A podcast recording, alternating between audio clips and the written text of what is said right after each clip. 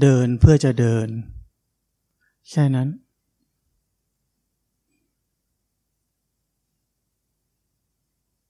ถ้าเราเพียงแค่เดินเพื่อเดิน มันก็จบที่ตรงนั้น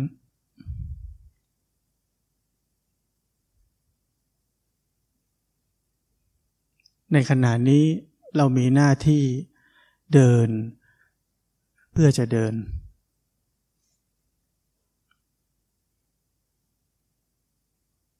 ไม่ใช่เวลาที่เราจะคิดอะไร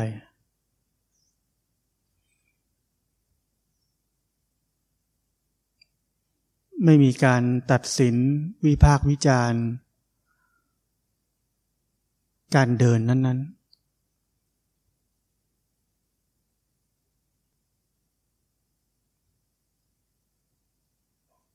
เมื่อเราเข้าถึงการเดิน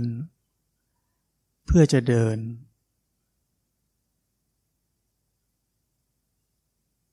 เราจะเข้าถึงความรับรู้อย่างบริสุทธิ์ ความรับรู้ ธรรมชาติ ทุกสิ่งทุกอย่างที่จะเกิดขึ้นอย่างบริสุทธิ์ โดยที่ไม่ลงความเห็นว่ามันดีหรือไม่ดี มันถูกหรือผิด มันใช่หรือไม่ใช่ ปราศจากความเป็นเรา โดยสิ้นเชิง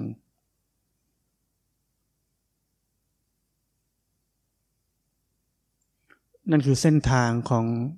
สัมมา สัมมาสติก็จะเกิดขึ้น สัมมาสมาธิจะเกิดขึ้น มันจะเกิดขึ้นเอง ในความบริสุทธิ์นั้น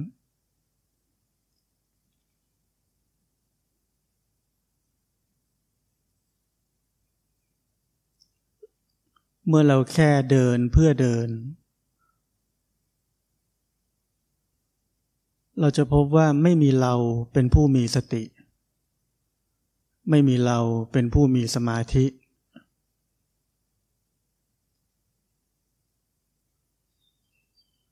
ไม่มีชื่อพวกนั้น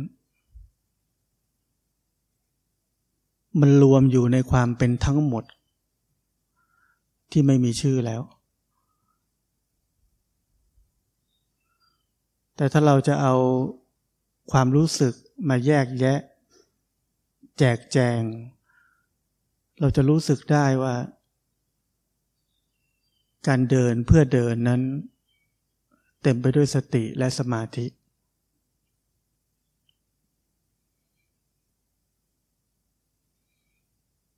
ความรู้สึกตัวไม่เคยหายไปไหน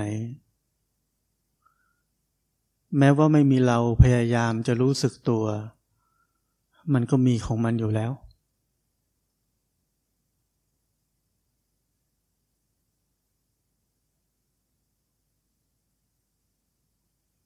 ความพ้นจากความปรุงแต่งทั้งปวง ไม่ใช่เราไม่มีความคิดเลย แต่เมื่อความคิดเกิดขึ้น ไม่มีเราเข้าไปปรุงแต่งความคิดนั้น ให้ยืดยาวออกไป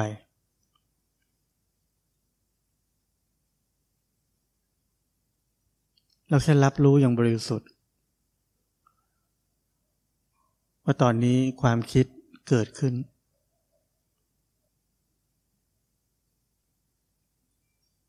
เหลือแค่การรับรู้อย่างบริสุทธิ์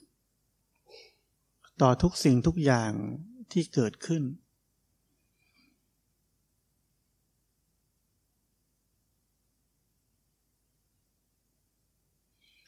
เมื่อปราศจากไอเดียทั้งหลาย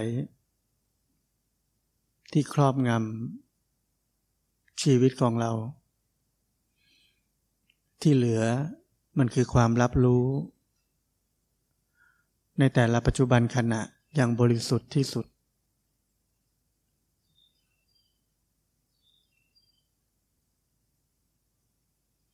ไอเดียของความมีความเป็นบางอย่าง จะปิดบังความบริสุทธิ์นี้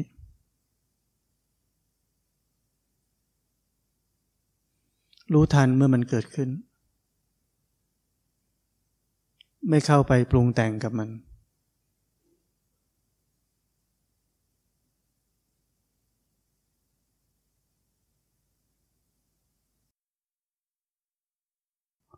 ผมเคยเล่าให้พวกเราฟัง หลายเดือนก่อน เรื่องของดาบมังกรหยก ถ้าพวกเราเคยดู อาจารย์ปู่ก็จะสอนเตียบอกี้ให้สู้กับคนร้าย อาจารย์ปู่สอนลำกระบี่พอลำเสร็จถามเตียบอกกี้ว่าจำได้ไหม เตียบอกกี้บอกจำได้ไม่หมดอะจำได้แค่เจ็ดส่วน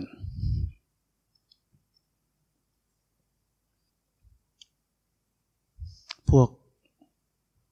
ฝ่ายเตียบอกกี้ตกใจใหญ่ตายแล้วประมุกเราจำไม่ได้ บอกอาจารย์ปู่ช่วยลำใหม่อีกรอบ อาจารย์ปู่ลำอีกรอบ ลำเสร็จถามเตียบอกกี้จำได้ไหม เตียบอกกี้บอกจำได้แค่ห้าส่วน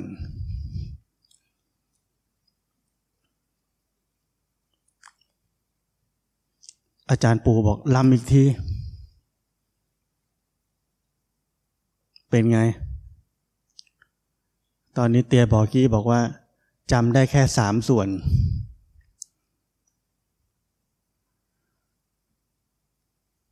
อาจารย์ปู่ถามเป็นครั้งสุดท้าย ตกลงจำได้ไหม เตียบอกกี้บอกลืมหมดแล้ว อาจารย์ปู่บอกดีมาก ออกไปสู้ได้ คนช็อกทั้งสำนักทำไมลืมแล้วแล้วออกไปสู้ได้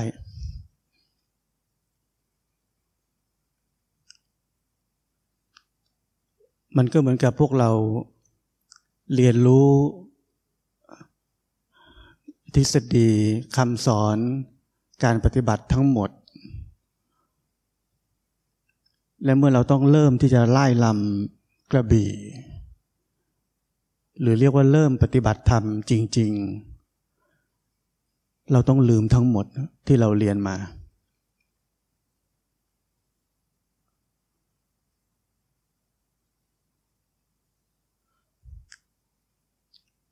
นี่คือกระบวนการที่เหลือเชื่อ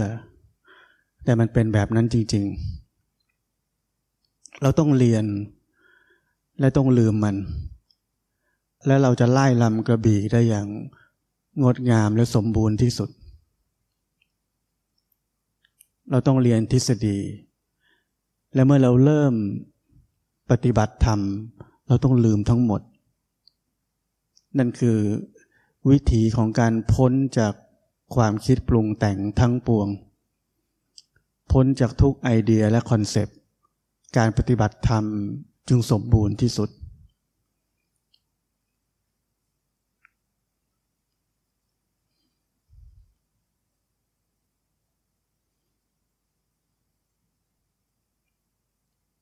ถ้าเตียบอกกี้จำท่าลำของอาจารย์ปูได้ การลำกระบี่ของเตียบอกกี้ที่สู้กับ คู่ต่อสู้ก็จะไม่มีวันเป็นอิสระเลย จะเป็นกระบวนท่าที่คับแคบ หนังจีนถึงมีคำศัพท์ว่าไร้กระบวนท่า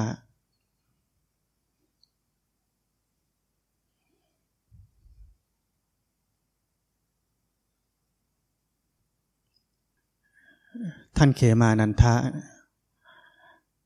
ท่านเคยเทศยาว สอนการปฏิบัติธรรม ท่านพูดจบแล้ว ท่านบอกว่า ฟังผมพูด แล้วลืมให้หมด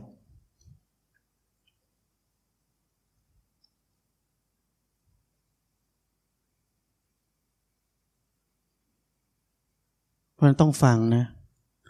แล้วก็ต้องลืมด้วย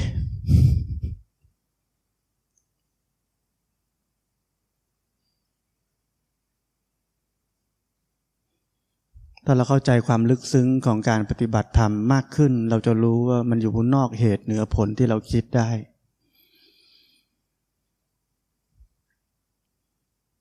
เพราะนั้นลืมให้หมด แล้วไล่ลำ หรือเดินไปอย่างไร้ล่องรอย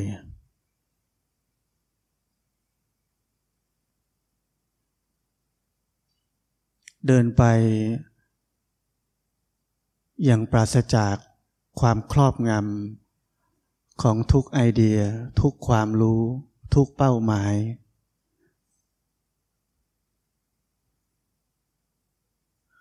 แล้วเราจะเข้าถึง ความหมายของคำว่า รู้โดยที่ไม่รู้อะไรเลย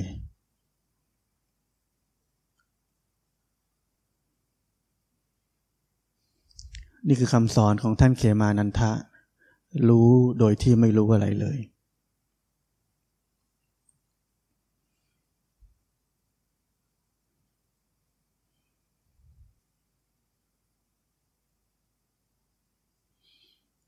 เมื่อเราเข้าถึงสภาวะที่รู้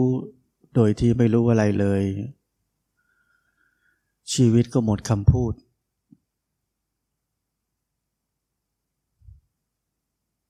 ชีวิตในแต่ละขณะแต่ละก้าวก็ไม่มีคำพูดใด ๆ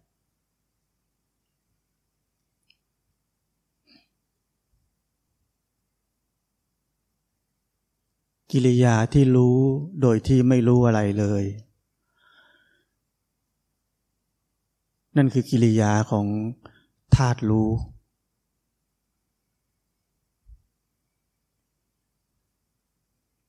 มันบริสุทธิ์มันถึงเป็นธาตุรู้ มันรู้ได้อย่างเดียว แต่มันไม่รู้ว่าคืออะไร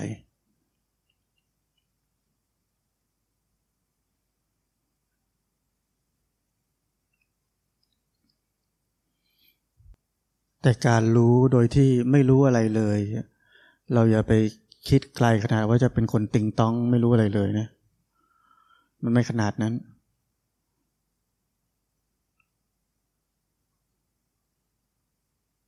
ถ้าไม่งั้นเราคงเดินชนกระจก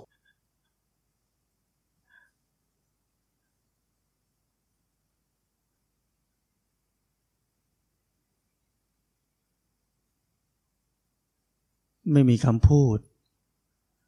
ไม่มีการตัดสิน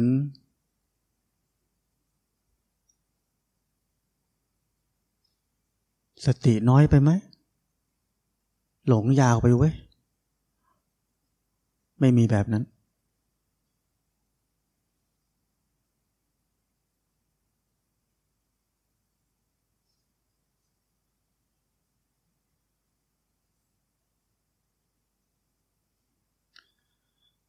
ชีวิตเราจะเข้าถึงความดำรงอยู่อย่างบริสุทธิ์ โดยไร้คำพูด ไม่ใช่แค่ตอนเดิน หรือตอนนั่ง มันจะอยู่ในชีวิตเราทั้งชีวิต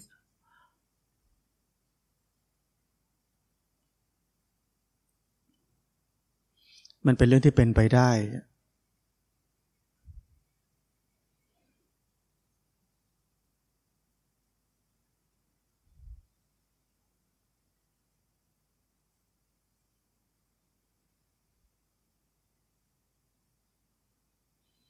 เมื่อความดำรงอยู่อย่างบริสุทธิ์ ขยายตัวมากขึ้นในชีวิตแต่ละวันของเรา เราจะรู้สึกว่าเราเป็นคนที่นิสัยดีขึ้น ความเรียกร้องต้องการจะน้อยลง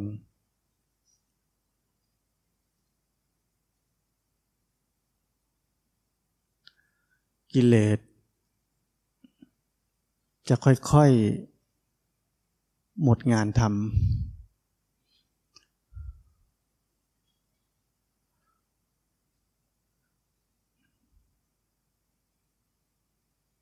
เพราะไม่มีเราเป็นตัวกระตุ้นให้มันเกิดขึ้น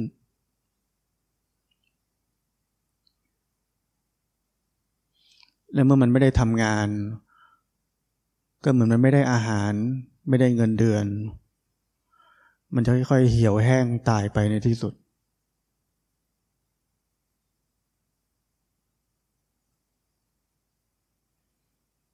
จะเห็นว่าเราไม่ต้องยุ่งกับมันเลย